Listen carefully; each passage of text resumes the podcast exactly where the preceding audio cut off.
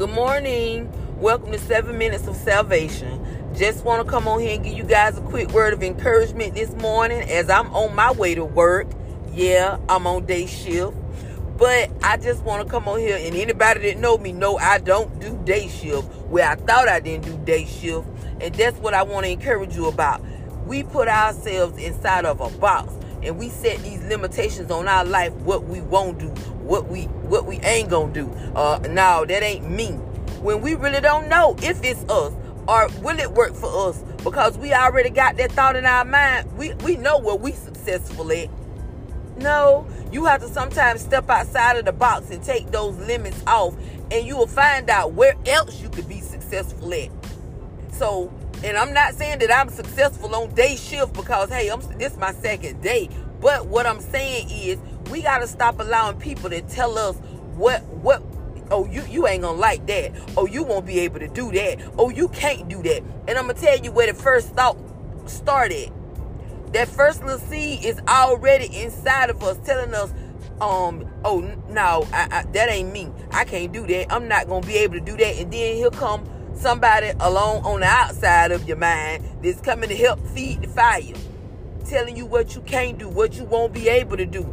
All that doubt and all that negativity, listen, don't listen to it. Don't listen to it. You'll never know what you're capable of doing if you don't try. You got to step outside the box. I don't put God in a box, and I don't put my limit put my expectations or limitations inside of a box. I want to always be outside of the box. And when you live a life outside of the box, guess what? You will have outside of the box blessings. You will have outside of the box expectations that really come to realization in your life.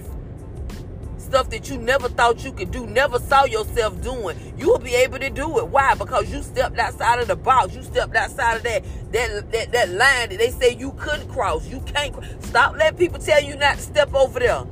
Baby, go over there. Go over there and see. I like to go and look around. Who all over here? Because I want to see what y'all doing. How y'all got over here? Yeah, that's me. So at the end of the day, stop letting people tell y'all what y'all can't do and coming in agreement with it. You can't come in agreement with that negativity.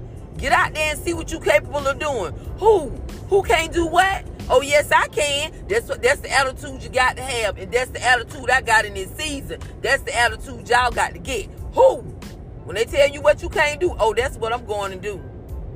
Get that attitude. That's what I'm going to do. Oh, you can't do. Oh, that's what I'm going to do. Hmm. Okay. But I just want to come on here and encourage you. Stop operating off other people' fear because that's what it be. Them other folks feel they scared, so now they gonna discourage you and make you operate off of their fear.